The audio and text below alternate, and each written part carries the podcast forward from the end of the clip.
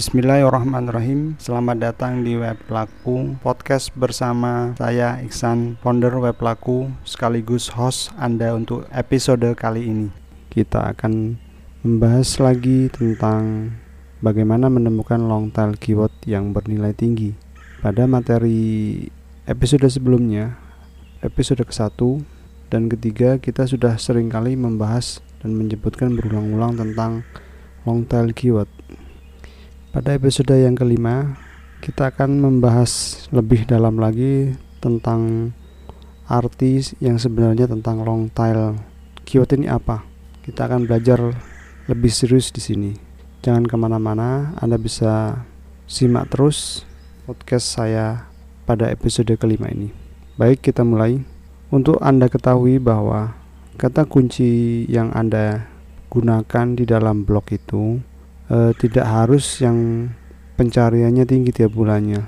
Kata kunci yang seperti apa yang harus kita gunakan yaitu kata kunci yang harus tepat sasaran sesuai dengan apa yang kita mau.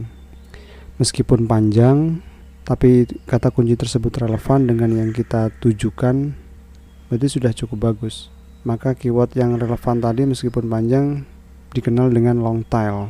Jadi Anda sudah paham kan eh, kenapa long tail keyword itu selalu disarankan oleh para master SEO bahkan oleh seorang blogger terkenal pun juga sering menggunakan keyword-keyword long tail meskipun dalam pencarian tiap bulannya rendah tidak terlalu tinggi. Meskipun long tail ini tingkat pencarian yang lebih kecil namun memberikan profit yang cukup besar. Namun jangan terjebak dengan pemahaman seperti ini karena tidak semua keyword panjang itu bernilai tinggi atau sangat menghasilkan, memberikan keuntungan yang besar. Nanti kita akan bersama-sama mempelajari di dalam episode kelima ini bagaimana mencari long tail keyword yang benar namun memiliki nilai yang tinggi. Kenapa long tail? Ada hubungannya pada episode pertama dan ketiga tentang search intent dan analisa kompetisi. Alasan pertama karena keyword yang bernilai tinggi itu memiliki komersial e, karena memang pengguna yang menggunakan keyword panjang itu memang benar-benar ingin niat membeli. Secara logika kalau misalkan seseorang ingin membeli produk misalkan saya sebut merek aja e, Samsung Galaxy X misalkan e, maka biasanya para pengguna atau pengunjung akan mencari kata kunci dengan awalan beli. Bukan cuma nama merek atau jenis tertentu saja. Biasanya ada embel-embel entah itu beli, harga, promo, dan yang semisalnya. Alasan kedua, long tail keyword itu umumnya memiliki persaingan lebih rendah daripada keyword pendek. Meskipun volumenya lebih kecil, kita tidak serta-merta langsung menggunakan begitu saja keyword-keyword tersebut karena kita akan menghadapi beberapa pesaing besar terutama web-web marketplace sering kali menggunakan kata kunci dengan long tail keyword ini sehingga kita harus mencari long tail keyword yang harus tepat dan persaingannya rendah. Sehingga pengunjung menemukan blog atau website penawaran produk yang kita tawarkan. Sudah saya bahas pada episode pertama bahwa banyak kesalahan-kesalahan para pemula yang menggunakan Google Keyword Planner asal-asalan dalam menggunakan keyword yang sudah ditemukan berdasarkan hasil pencarian dari Google Keyword Planner tersebut. Silakan Anda simak kembali pada episode 1 2 3 yang sudah saya ceritakan panjang lebar dalam episode tersebut. Kesalahan-kesalahan apa yang sering dilakukan oleh blogger pemula? Dulu saya juga awal kali juga melakukan hal yang sama dan terkadang bingung setelah menemukan beberapa keyword yang harus saya jadikan rujukan dan jadi landasan ketika saat saya sedang membuat blog. Namun cara seperti itu sudah saya pahami dan tidak saya ulangi lagi untuk blog-blog saya yang berikutnya.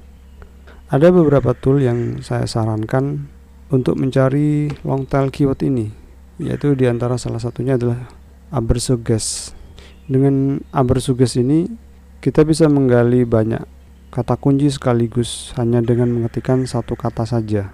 Sebenarnya data yang diambil dari Google Keyword Planner karena disajikan lebih bagus e, tertata rapi sehingga kata kunci tersajikan dengan bagus. Banyak kata kunci kata kunci yang tersembunyi yang tidak bisa kita temukan bila dilakukan dengan pencarian manual. Ada juga alternatifnya yaitu Anda bisa menggunakan keywordtool.io yang sudah saya bahas pada episode pertama. Kemudian tool berikutnya yang biasa digunakan untuk mencari keyword panjang adalah Google Webmaster Tool atau Google Analytics. Kalau misalkan blog Anda sudah memiliki traffic, maka biasanya dengan sangat mudah kita menemukan kata kunci-kata kunci yang bertebaran yang berhamburan masuk ke dalam blog atau website Anda. Kalau misalkan masih blog baru, Google Analytics masih belum bisa membaca keyword apa saja yang masuk ke dalam traffic website Anda. Untuk mengakses Google Webmaster Tool ini bisa Anda langsung cari kalau misalkan linknya tidak tahu cari saja di Google Search Engine, Google Webmaster Tool atau Google Analytics nanti di situ akan ada link langsung seperti kata kunci navigasi. Setelah Anda masuk ke bagian Google Webmaster Tool, Anda cari di bagian menu Search Traffic dan kemudian klik Search Query-nya. Di situ akan ditampilkan beberapa keyword panjang yang sudah masuk ke dalam blog atau website. Dari keyword-keyword yang tersebut di atas uh, yang sudah muncul di dalam data biasanya yang keyword panjang akan ditandai dengan tanda kuning dan Anda bisa mengeksplor keyword-keyword panjang yang lainnya yang tidak pernah Anda pikirkan sebelumnya.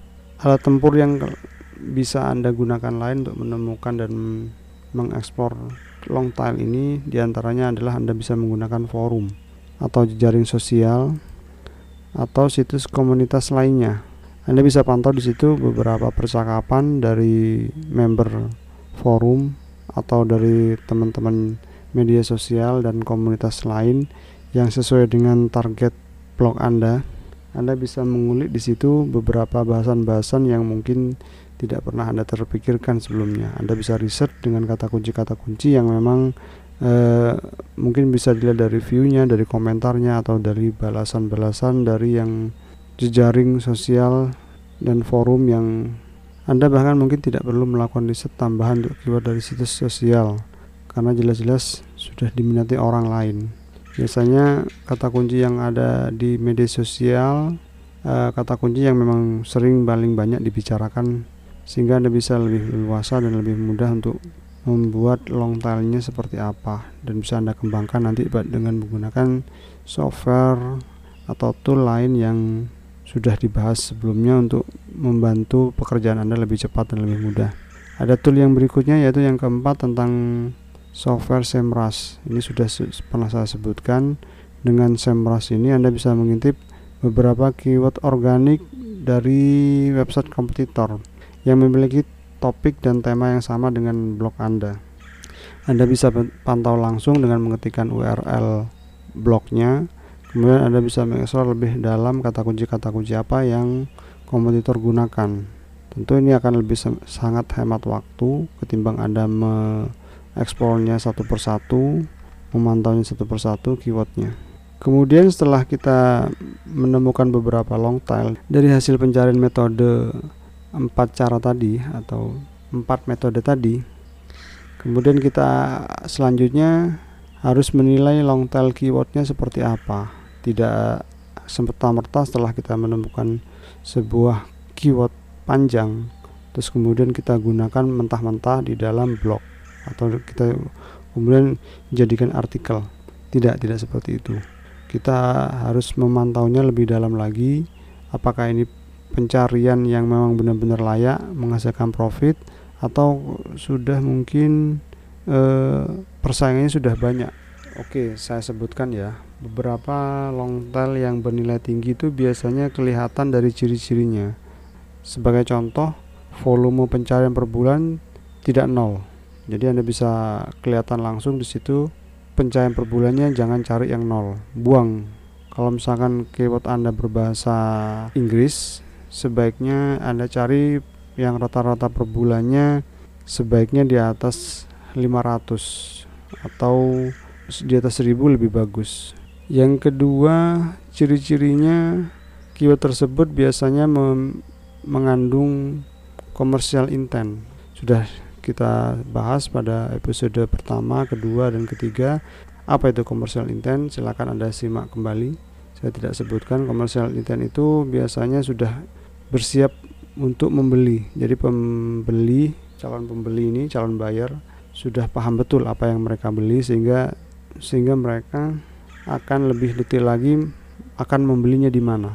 Mulai dari harganya mungkinkah ada promo atau misalkan ada gratis ongkir.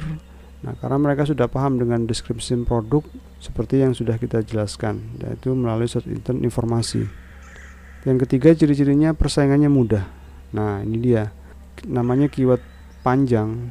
Namanya keyword panjang itu e, tentu tidak banyak orang yang mengetikkan kata kunci tersebut. Otomatis secara logika pencariannya rendah. Namun ada juga keyword panjang yang e, beberapa tapi tidak semuanya. Ada juga yang pencariannya rendah namun persaingannya tinggi. Kenapa? Biasanya kata kunci-kata kunci tersebut produknya memang banyak yang cari. Jadi sehingga marketplace terutama web besar sudah menggunakan atau secara otomatis karena memang reputasinya bagus, search engine sudah menganggap kata kunci ini relevan dengan website tersebut. Jadi jangan sampai salah dalam mengambil kata kunci panjang ini. Pastikan bahwa persaingan benar-benar mudah dan keyword panjangnya ini kalau bisa lebih dari tiga kata. Jadi hindari keyword panjang atau long tail keyword ini dengan volume kecil uh, dan tapi persaingannya tinggi. Ya. Jadi saya ulang lagi, hindari kata kunci long tail keyword yang volumenya kecil tapi persaingannya tinggi. Nah, ini jangan sampai Anda mengambil yang seperti itu. Pastikan persaingannya kecil. Pastikan persaingannya rendah meskipun pencariannya tiap bulannya kecil. Oke, kita lanjut pada uh, kemudian apa prioritas keyword yang kita gunakan setelah kita mulai proses saat uh, seperti yang sudah saya sebutkan mulai dari 1, 2, 3 sampai pada proses terakhir ini kemudian keyword apa yang menjadi prioritas. Nah episode kali ini kita akan bahas tuntas tentang long tail keyword. Sebelum pada sesi berikutnya yang akan kita bahas tentang bagaimana cara menganalisa dan meningkatkan performa keyword. Nah dari sekian banyak keyword yang sudah kita kumpulkan, seperti pembahasan-pembahasan yang sudah saya bicarakan sebelumnya di bab-bab sebelumnya, silakan anda simak. E, kemudian prioritasnya bagaimana? Kalau anda misalkan masih punya beberapa keyword, puluhan bahkan ratusan keyword, keyword-keyword tersebut jangan dibuang begitu saja. Anda kumpulkan, Anda kelompokkan di dalam Excel atau spreadsheet keyword mana yang terbaik anda bisa pilah-pilah dengan filtering yang sudah ada di dalam Excel atau spreadsheet berdasarkan data volumenya, berdasarkan intentnya, berdasarkan kesulitan tingkat persaingannya. Nah, nanti dari file-file itu Anda pisahkan. Begitu ya. Setelah kemudian ketemu pengelompokan ini, mana yang pencarian yang tertinggi, mana intentnya apa, kemudian kesulitannya keberapa. Nah, nanti dari sini Anda bisa prioritaskan keyword apa yang Anda mulai duluan. Nah, inilah keyword yang akan kita gunakan yang Anda akan gunakan untuk mengoptimasi website seperti itu ya. Jadi sebenarnya cukup mudah sekali, cuman karena belum terbiasa, saya pun juga eh, terkadang karena belum terbiasa itu akan jadi sulit. Nanti kalau misalkan sudah terbiasa, hal-hal seperti ini tidak perlu dipikirkan pun Anda akan terbiasa melakukannya. Lebih lanjutnya tergantung platform apa, website apa yang Anda gunakan. Nah, ini dia. Ada lagi masalahnya. Setelah kita menemukan keyword macam-macam, keyword yang sudah kita kelompokkan berdasarkan search internnya, berdasarkan pencarian per bulannya, berdasarkan long tail keyword dan persaingannya, Anda sudah menemukan prioritas keyword apa, ternyata masih ada pembagian lagi. Kita harus mengelompokkan keyword-keyword tersebut sesuai blog atau website apa yang kita gunakan. Misalkan uh, ini saya sebutkan ya langsung bahwa ada blok informasi. Anda misalkan punya blok informasi. Nah itu urutan apa yang anda gunakan? Misalkan ada anda punya blog bisnis anda bisa punya blog mikro anda punya toko online anda punya jasa layanan. Nah ini ada urutan-urutannya. Coba saya kupas per satu uh, prioritas berdasarkan jenis websitenya. Yang pertama anda mempunyai blog bisnis. Urutannya itu adalah volume pertama intent kedua persaingan. Jadi Anda catat ya. Saya ulang, blog bisnis yang harus Anda gunakan adalah volume pencarian tiap bulannya, kemudian intentnya apa, dan yang ketiga adalah persaingan. Yang kedua untuk blok informasi urutan yang harus Anda utamakan atau prioritaskan volumenya yang tertinggi, kedua persaingannya, yang ketiga intentnya. Untuk blok mikro, blok mikro ini semacam misal blok-blok kecil ya atau bisa misalkan tentang ulasan ya mungkin terdiri dari 10 artikel 20 artikel mungkin tidak seperti blog besar yang ratusan artikel. Atau mungkin bahkan 5 artikel. Eh, yang harus anda utamakan adalah persaingannya kemudian intentnya yang kemudian adalah volumenya nah ini dia untuk blog mikro volume tidak diutamakan yang diutamakan adalah persaingan dan intent untuk yang keempat, Anda memiliki toko online misalkan atau e-commerce, e-commerce online shop yang harus Anda perhatikan intent. Nah, intent ini apa? Sudah kita bahas toko online. Untuk toko online diperbanyak adalah commercial investigation. Kemudian urutan kedua adalah volume, seberapa besar pencariannya. Dan yang ketiga adalah persaingan.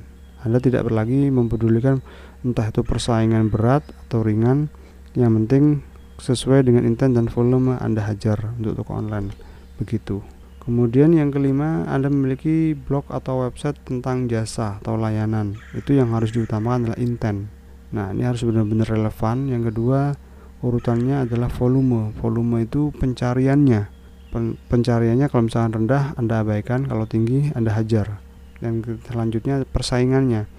Persaingannya ini jadi urut jadi uh, prioritas ketiga ya untuk blog ini.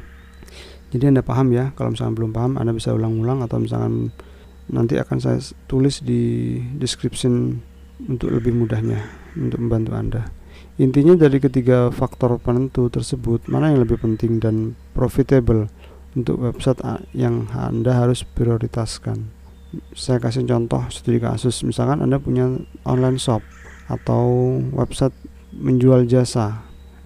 Menjual jasa ini bisa berisi software atau aplikasi atau web app. Yang Anda prioritaskan adalah keyword dengan intent commercial investigation dan transaksional. Itu harus Anda perbanyak supaya conversion rate-nya lebih besar. Jadi tidak harus keyword yang mengandung informasi saja. Paham ya? Jadi Anda yang punya toko online, Anda harus perbanyak commercial investigationnya, misalkan tentang review-review, tentang perbandingan harga dari sekian harga dari harga berapa, terus kemudian transaksional keyword-keyword yang mengandung transaksional. Kalau misalkan Anda ingin mengincar volume tinggi untuk jenis-jenis web tersebut, e, coba buat blog bisnis yang sebagai pengunjungnya. Jadi Anda bisa mencari blog bisnis atau blok-blok informasi. Kemudian yang volume jadi prioritas utama kemudian kedua intent dan persaingannya.